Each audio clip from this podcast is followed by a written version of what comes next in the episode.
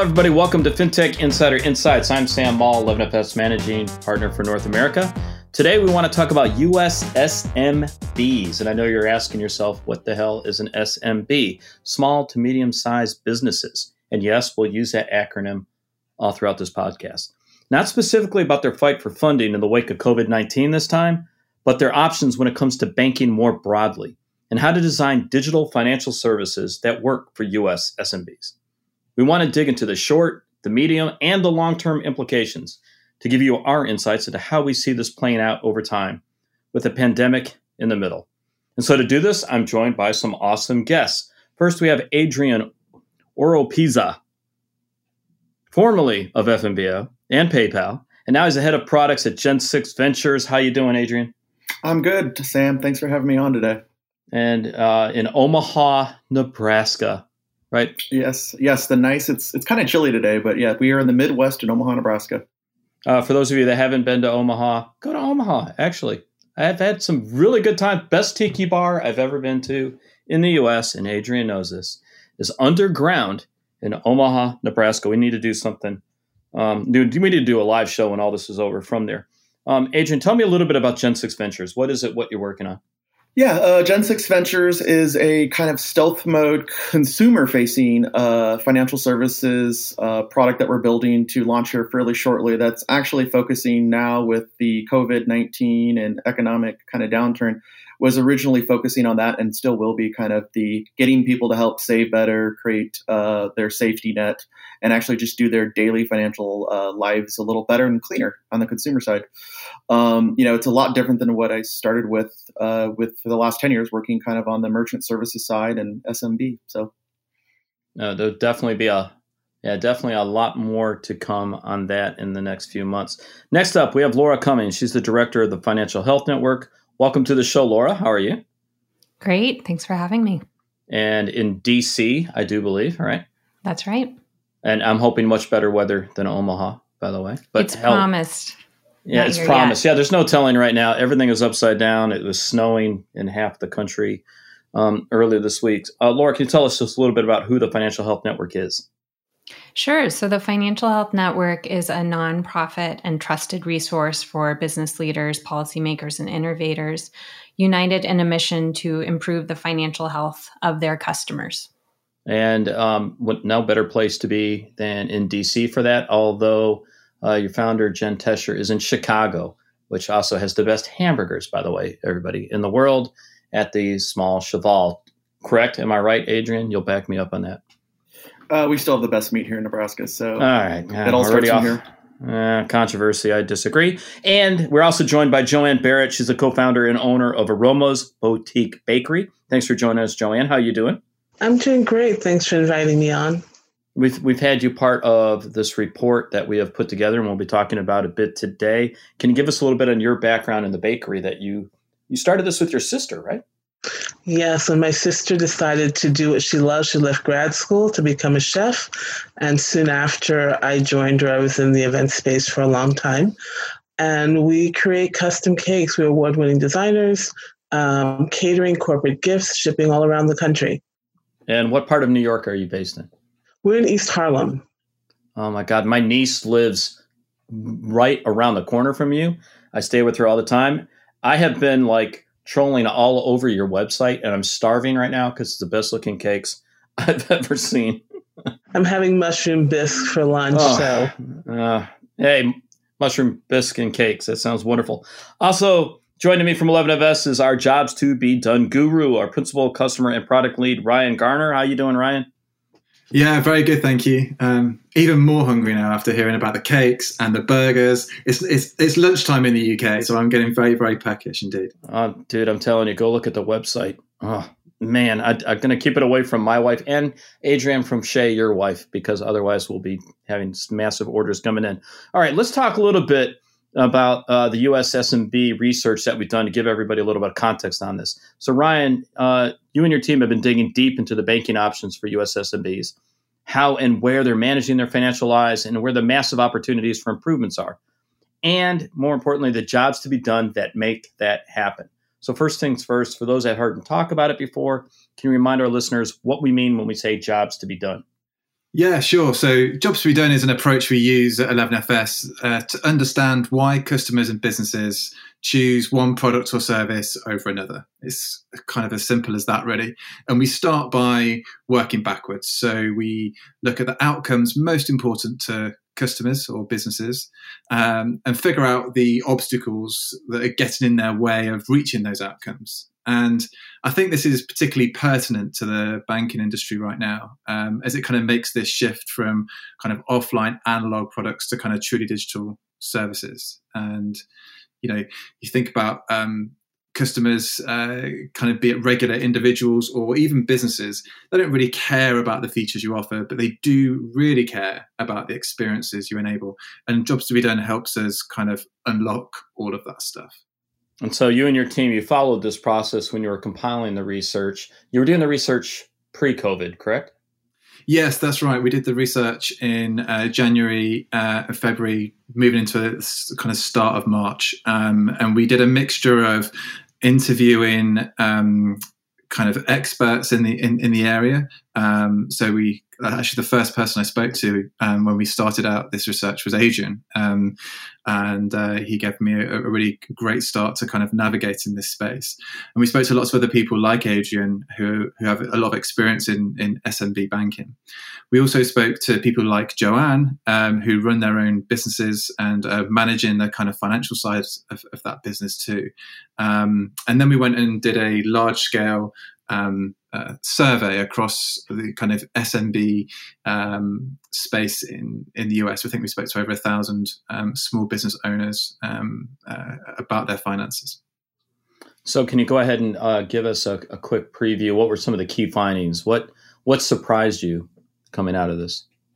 Yeah, well, I mean, we un- uncovered a, a, a, lot of jobs to be done. And I think the surprising thing was how varied those jobs to be done are. And uh, when you think, ask people about how they run their businesses from a financial perspective, you expect to hear things like, well, cash flow is really important and we need to kind of manage our cash flow better. Um, but when um, people start thinking about um, how they might do their marketing better or how they might set up the business and, and things like that, and how the products and services should kind of should speak together, um, that kind of broadened out the set of jobs to be done that potentially are just kind of not even in the kind of purview of banks or service providers uh, servicing those SMBs.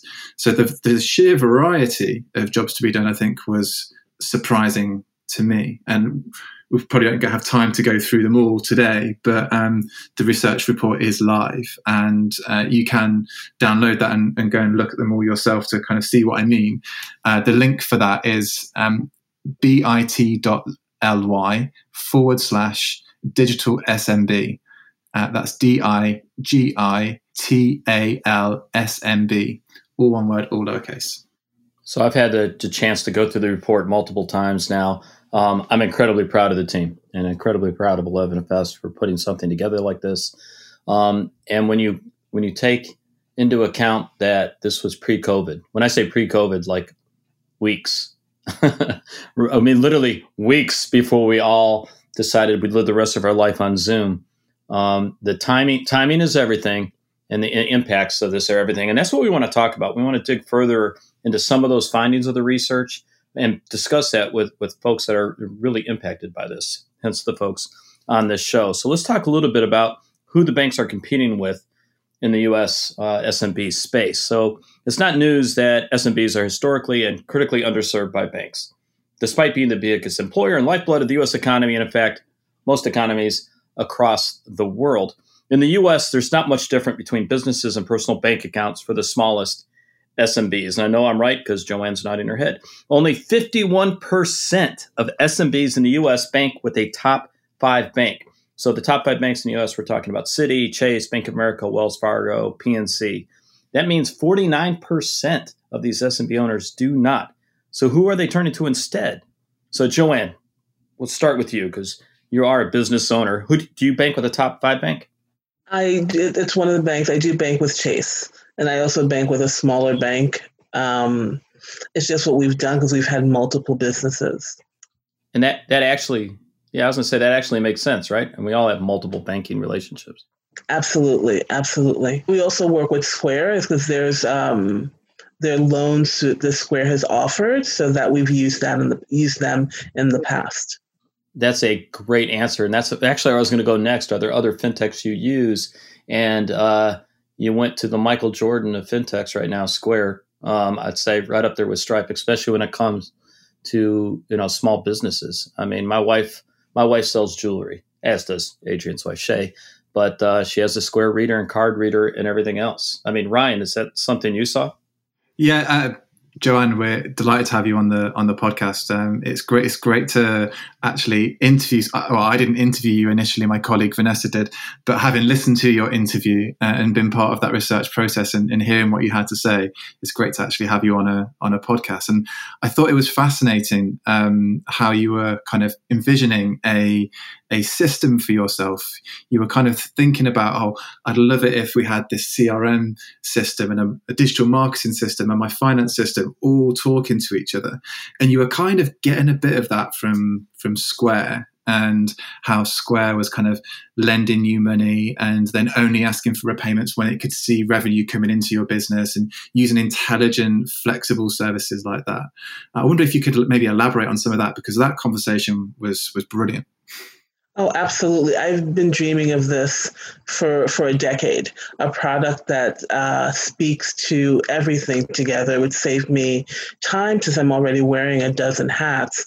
And Square does that. You know, we can do marketing, we can do we can do processing, um, payroll. All can happen under Square. And I think in my I look at products regularly, and I get invited to look at products regularly, and they've come the closest um, the loan piece is something that, although the um, the interest is high, I almost think that they deserve it because of how they choose to allow us to pay it back, and it just it, it works very well. And I don't foresee a time where I'll move away from that unless someone takes it on and does it better. I always prayed that Chase would do it that they would come up with something because they're they provide very good service, but they're not necessarily you know, a small business bank. So I, I love that comment, Joanne. And I actually want to throw that to Adrian because Adrian and I have sat across from each other, downing copious amounts of beer late at night, having this conversation of if you provide great services, customers are willing to pay for it. Yeah, no, I, I, think you know if I go back to where you know I came from, helping small businesses at PayPal, you know everywhere from the smallest e-commerce site that was growing off eBay to to large enterprise companies. I think that's early days. That's what PayPal was trying to do was uh, listen to their customers and try to build products to meet those experiences. Um, and I think that's where it, it, struggles for large banks because it takes lots of people to listen to customers like Joanne and go to your offices. I, have spent many times visiting small businesses and seeing the sticky notes. And and honestly, we're like, you do cake or you do food first. The financials is always secondary. Um, and I think Square is a great example of they built the products for a very niche market. And I think that's what large companies are going to struggle with, and that you see in large banking is it's not their most profitable segment, but it's the segment that needs them the most. But you know, where do they draw the line? So I know with PayPal, there's 5,000 people that are just sitting in offices around the world trying to service small businesses. You know, when will other companies kind of create that support system to do that as well? And I think that's the struggle with financial services is how can you help more people without adding that cost so you can offer the lowest cost to your product? Um, and that's that's what people struggle with. So, Laura, one of the things I love about the Financial Health Network, and I do not mind being a cheerleader for this organization one bit. I've been a cheerleader for um, for Jen and what y'all have been doing for years now. But one of the things y'all do so good is research. I mean, this is part of your ballywick and what you do. And when it comes to SMBs, um, would you agree with this? Do you think that they're underserved in the U.S. market? Well, thank you, Sam, for the endorsement of Financial Health Network. But um, absolutely. And I think there's a lot of structural challenges. So the US is a huge market. Um, and then we look at the number of small businesses in the US and we say, oh, over 30 million. Like that's a great market. Let's let's go serve that market. But when you dig just a little bit deeper, the diversity amongst those small businesses and being able to build products and services that really um, reflect the needs of small businesses is very difficult. It's it's hard to scale. Um, so if we think about the needs of like an 80 person public relations firm, a professional services firm versus a convenience store or a corner store. Their financial services needs are very different. And so it's it's just hard to build products that are um, going to be profitable um, and really meet the needs of those individual small businesses. So ryan when you were doing the research and you were taking a look at the us obviously we've named square right now. We actually we named chase um, and paypal came out there ryan who else what other names popped up that were that were servicing this market yeah, you got all the kind of um, names you'd expect in the kind of uh, in the big bank world, in the community bank world, um, and and they were all the obvious ones. Um, but then uh, there's a, about 140 plus fintechs in the US serving the SMB market right now. That's a huge amount of services, and uh, they're all kind of targeting slightly different areas um, and doing specialized things. But then you've got these kind of bigger platforms. Um, so the PayPals, the Squares, the QuickBooks, the Stripes, the Shopify's um, that are creating these kind of end to end journeys for customers where they go from um, invoicing um, uh, in, invoicing their clients to kind of lending for cash flow management um, through to accounting and reconciliation um, or taking payments on a website and open putting that straight into a, a, kind of digital bank account. There's a whole load of really interesting kind of experiences that have been created by some of these business platforms. And not only that they all link to each other as well. So you can integrate um, uh, kind of Square with QuickBooks, for example. PayPal built its business integrated into lots of different areas of the ecosystem. And so what we're seeing is truly digital services um, satisfying a lot of different areas um, that come with the complexities and diversity of running a small business in really, really interesting ways. And what that means for banks is that they're not just competing against each other anymore, they're competing against a whole raft of new digital services um, that are interesting for people like Joanne and all the other different small business owners that we spoke to. So there's a, a good. We have good friends at Kabbage, so the the online lender that's focused a lot in this space. And um, Rob, their founder, told me one time. I said, "Can you summarize what Kabbage does?" And he goes, "Yeah, we let bakers bake."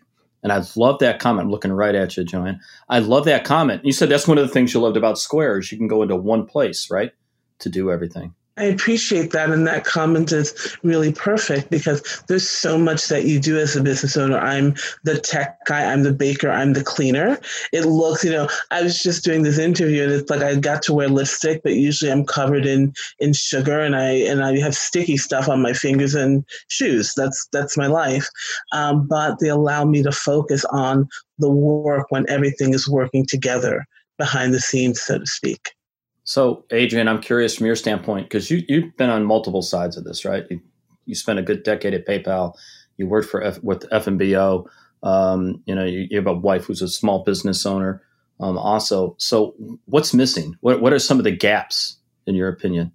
Yeah, no, I, it's funny you mention that. So um, now that we're working from home a little more, my wife, you know, stays up five hours a night after work um, to help build her jewelry business. And um, I, our conversation yesterday was, how do I get my email account to work with my uh, new Etsy account with my other thing? And I'm sitting there thinking, we literally do this every day.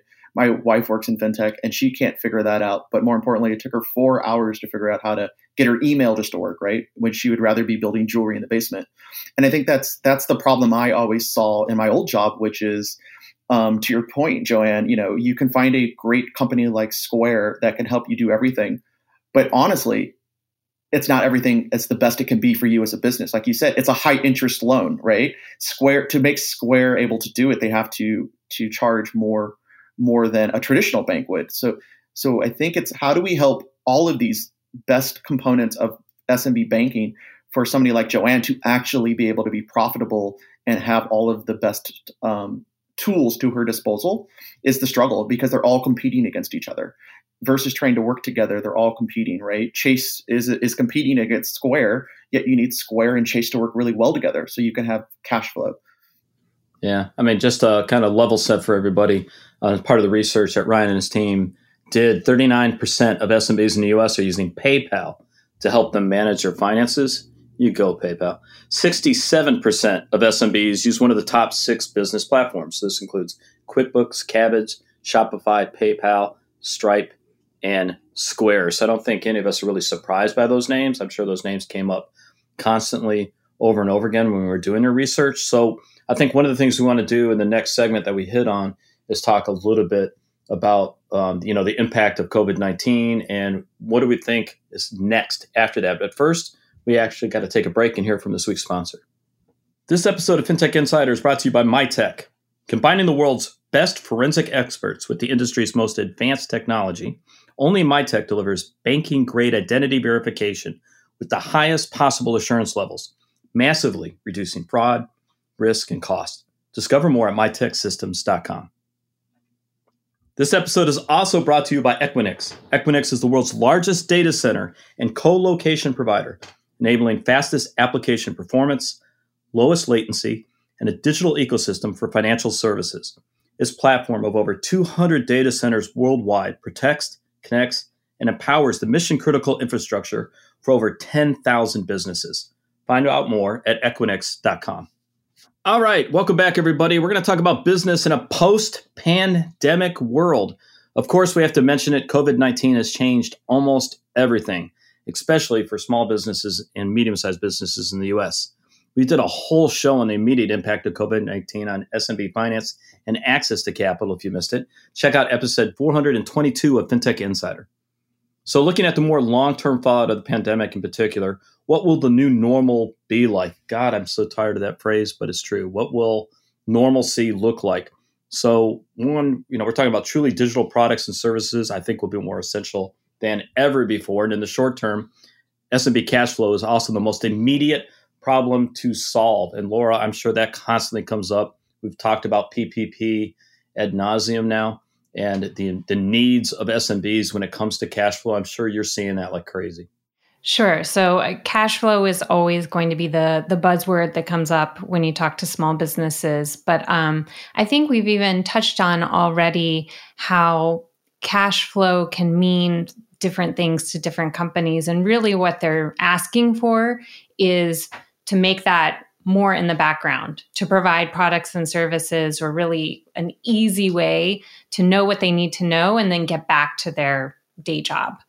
Um, so I'm really excited about um, businesses or um, fintechs who have created more proactive tools to to model out what small business cash flow is going to look like to to help small businesses understand what their cash flow needs are um, and to let them spend less time doing the financial management and um, balancing the checkbook activities um, that take up too much time for small business owners. I was going to say, I know one of the things I heard of a ton, Laura, I'm curious if you've heard this too, around PPP, one of the biggest blockers for that was just the sheer amount of information you need to know about how to apply, what paperwork you needed, and everything else. Because again, if if you're making cakes, you want to make cakes. Applying for a loan in the midst of a pandemic is a royal pain in the in the rear. Yeah, um, I heard a lot of great things about uh, Gusto, one of our members who provides payroll services, and they um, proactively created PPP reports so that when small businesses logged in, there was their PPP report showing what their payroll had been, um, giving them those numbers that they were going to need to plug into a PPP application. Um, so that kind of proactive analytics, like just putting those numbers right in front of the small business owner, that's what they need out of their um, service providers. So, Joanne, um, coming back to you as a business owner in New York, in Harlem. So let's just go right to the epicenter of the pandemic outbreak in the U.S. What's what's this, how has the pandemic impacted you? Um, I had to really change my business, but I was, you know, paying attention in January and February. I read a lot, and I was, I said, we've got to pivot um, quickly, and we've got to be smart. So, what do we offer now that we can offer our customers? What will make a difference for them now? We had 100% cancellation. I thought, like 100%, like all weddings, all events canceled in March and April. I said, people will still celebrate, and they are celebrating. It's just a lot smaller, so I had to adjust. You know, I was going to say one of the, I think one of the most creative areas um, that I've seen in dealing with the pandemic is the the restaurant and event space. I mean, they have you have to be to survive. Absolutely. Absolutely. And me and my partner, my sister, knew we, we, were coming out of this, but I've watched my colleagues. They're serving hospitals, they're serving um, people in need, and uh, companies are making donations so that they can afford to do that. And that's what's keeping them open. Adrian, I was going to say, um, I think you would agree with me. Um, how a company at any scale, at any size, responds to this to the situation they're in and their focus on servicing their customers is everything. Wouldn't you agree? Yeah, I was actually just watching a, a, a, news special yesterday, and I just happened to be somebody that I've worked with in the past. And she runs a, a nutrition business out of a small shop where she does 80% pre COVID, 80% of her business was online, 20% was in person. And in the pre COVID world, she was like, I need a physical storefront to connect with my customers, to talk to my customers. That's the bread and butter of my business. And this event made her think, do I really need that? So I think to your point, Joanne, there's going to be a lot of businesses out there rethinking what it means to be with their customers, what it means to their business plan. So she's actually decided to completely shut down her store and go 100% digital. And I think she's almost feeling like I can connect to my customers. She's actually forced herself to find new ways. And I think you'll see that a lot coming out. So when we look at the reports and we see shops shutting down, I think we're also going to have to look at sh- the reports that show companies like Joanne, how did you pivot? How did you change your business model and are actually growing? So we have to be very careful about what those numbers mean and really support the companies that are pivoting. Because she was right. She was like, I can connect my customers in new ways that I never thought were going to be as valuable and actually will be better for me, but I needed something to push me over that edge. This was just not probably the thing that it should have been. It should have been hopefully something else. Um, but yeah, I think, and this has happened, you know, in history shows whether it's 20, 20, uh, 2008 or now, I think uh, good, smart people like Joanne and running their small companies will pivot and, and, and look for the bright side of this. So, Ryan, I'm curious when you were doing your research, you know, what were some of the key jobs to be done? And, and we, and you might want to explain a little bit deeper what we mean by that. But where some, I know you probably found, knowing you, about 50, and I'm sure you narrowed that list way down. But what were some of the key jobs to be done for you as small businesses in terms of managing their finances? Yeah, I think, well, firstly, being a, a researcher in, in a time like this is absolutely fascinating. The pandemic sucks, um, but when you're a researcher observing like how businesses react to it, um, it's fascinating and, and, and, really kind of motivating and inspiring to kind of hear how um, businesses have, have, adapted to it. I think when it comes to the, the, the, the jobs to be done, um, and really when you try to understand customer behavior, context is everything. And COVID 19 has just changed everyone's context. And so everyone's behavior has changed. Now, for some of the jobs to be done, um, all that has done has made them like way, way more important. You know, you kind of zoom in right in on them. For small businesses, um, obviously, kind of getting through periods of low or no revenue and, and serious cash flow problems are, are, are really important. Um, I think what uh, Laura was saying a moment ago when she was looking out for companies that responded quickly with tools and things, we were looking out for that too. And um, I think within a couple of weeks of, of, of of, of, the economy kind of shutting down um, and people staying at home, uh, you had uh, Shopify come up with a cash flow calculator, tapping right into that kind of uh, job to be done for small businesses to, to, to really effectively manage their cash flow. Um, I think what we'll see is that in this kind of short term first one or two phases of the pandemic, um, small business owners will be focused almost primarily on a handful of like really critical jobs to be done just to get them through the pandemic. And some of the other things that would have been more interesting to them before the pandemic would just be put to one side for a while. The interesting thing is as we observe what happens throughout these different stages of the pandemic and as we come out of the recession into recovery, into kind of reinvention phases, um, how have those jobs to be done morphed and changed? Um, um, and where are the opportunities? What do the services look like uh, that will really help uh, companies in, in, in this kind of new normal that we're that we keep talking about? So, Laura, you had mentioned um, gusto, right? I get that that term right.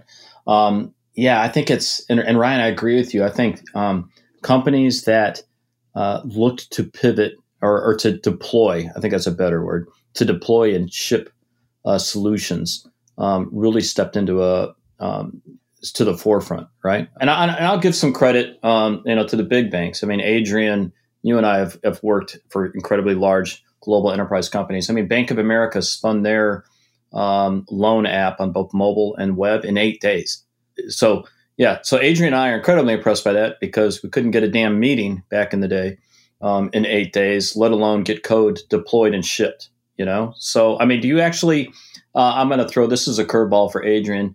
Do you think that idea of being able to move that fast becomes? I'm not going to say the new normal for large companies, but maybe something they'll look to adopt a little bit more. Be be able to deploy that fast.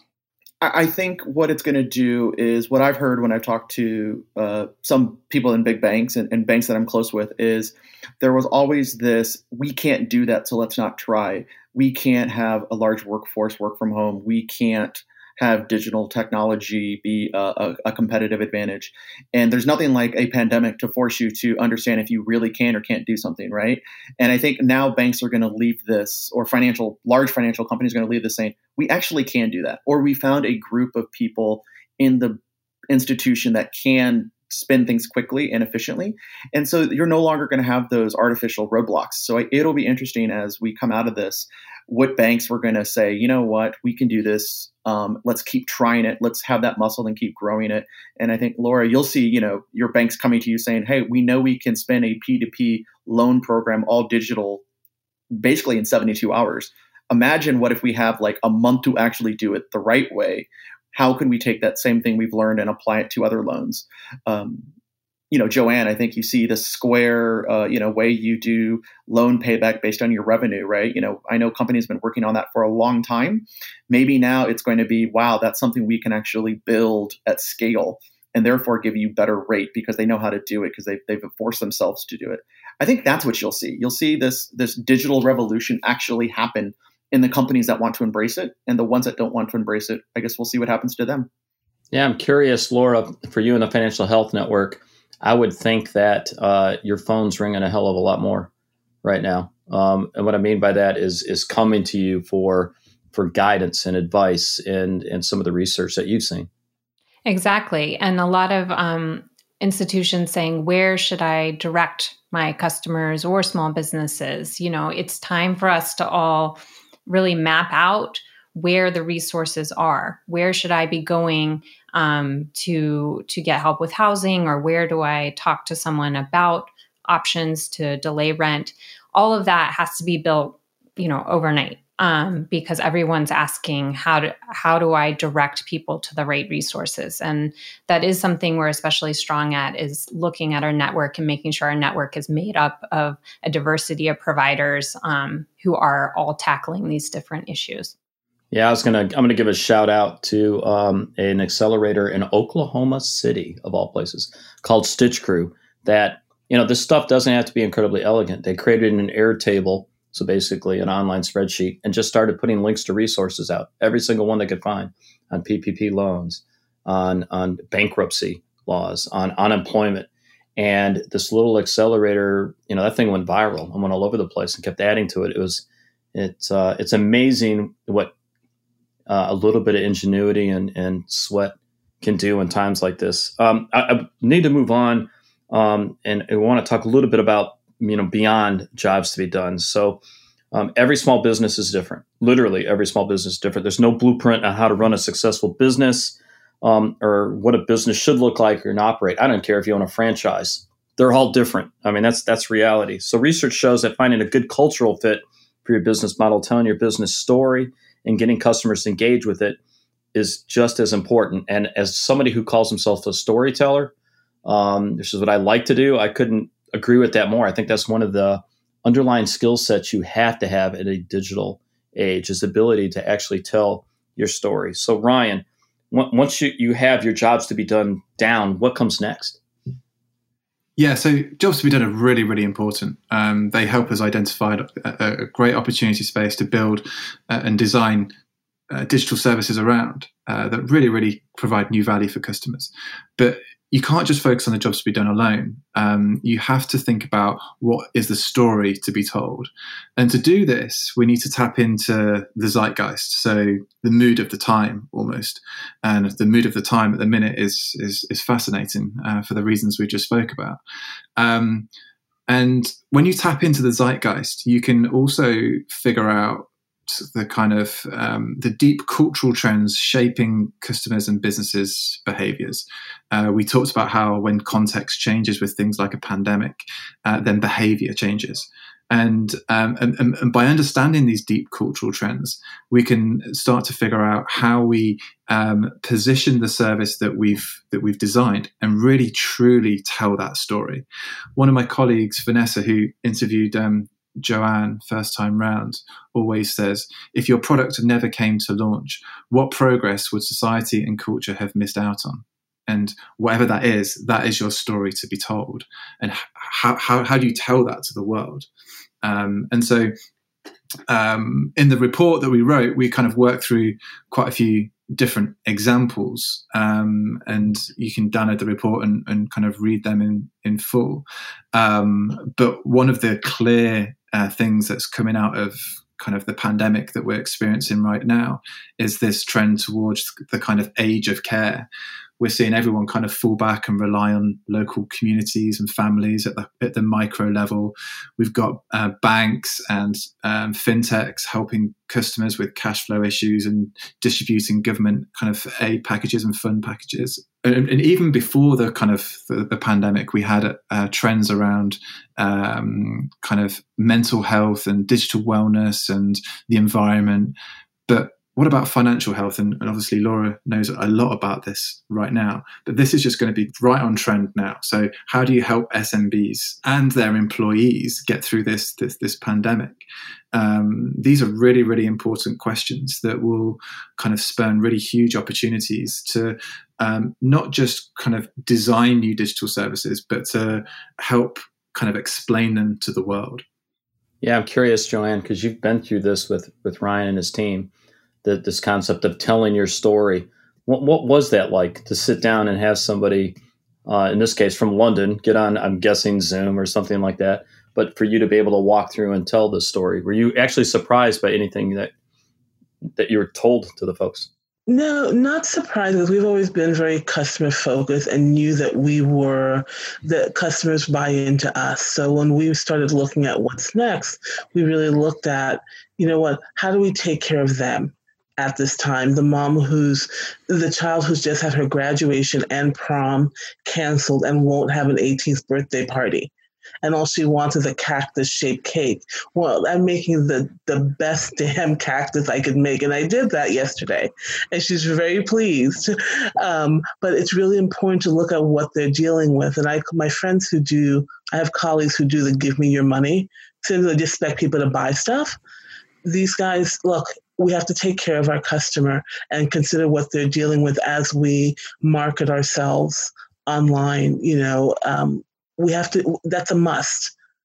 What's really interesting about Joanne's point is that Joanne's just not baking cakes. She's helping her customers celebrate the moments in their life that really matter the most to them. And that's her story to be told. The fact that she bakes cakes and delivers that as a service is, is just a matter of like how she um, fulfills that promise. Um, and, and, and that's the difference between the kind of job to be done that Joanne's business helps her customers with and the story to be told that she has. Yeah, it's an excellent use case. I can already see the slide, Ryan. So we should update our slide from that lawnmower to the damn cakes that they make because I'm telling you, they look so damn good.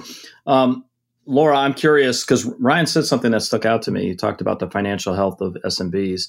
And I mean, this has been at the core for the Financial Health Network for well over a decade, right? Is the financial health of consumers, but also SMBs. And I mean, would you agree with Ryan that this is something that we think is going to see get to see a hell of a lot more focus. Absolutely. Um, and I think specifically resiliency. So I already saw this trend coming over the past couple of years with the increase in natural disasters in the US. There was already a concern of what happens to small businesses when they have to physically shut down because of a flood or um, wildfires or any number of issues, right? Um, so the pandemic just made that happen nationwide very quickly.